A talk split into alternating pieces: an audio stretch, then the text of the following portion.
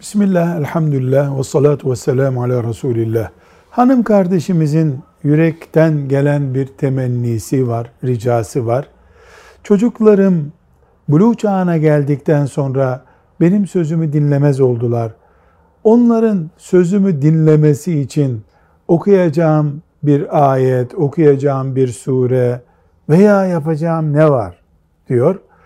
Bu hanım kardeşimize önce dua ediyoruz. Allah seni kötü çocukların annesi olmaktan muhafaza buyursun diyoruz. Ama sonra da diyoruz ki çocukların için yapabileceğin en iyi şey, okuyabileceğin en büyük dua güzel sabır annesi olmaktır.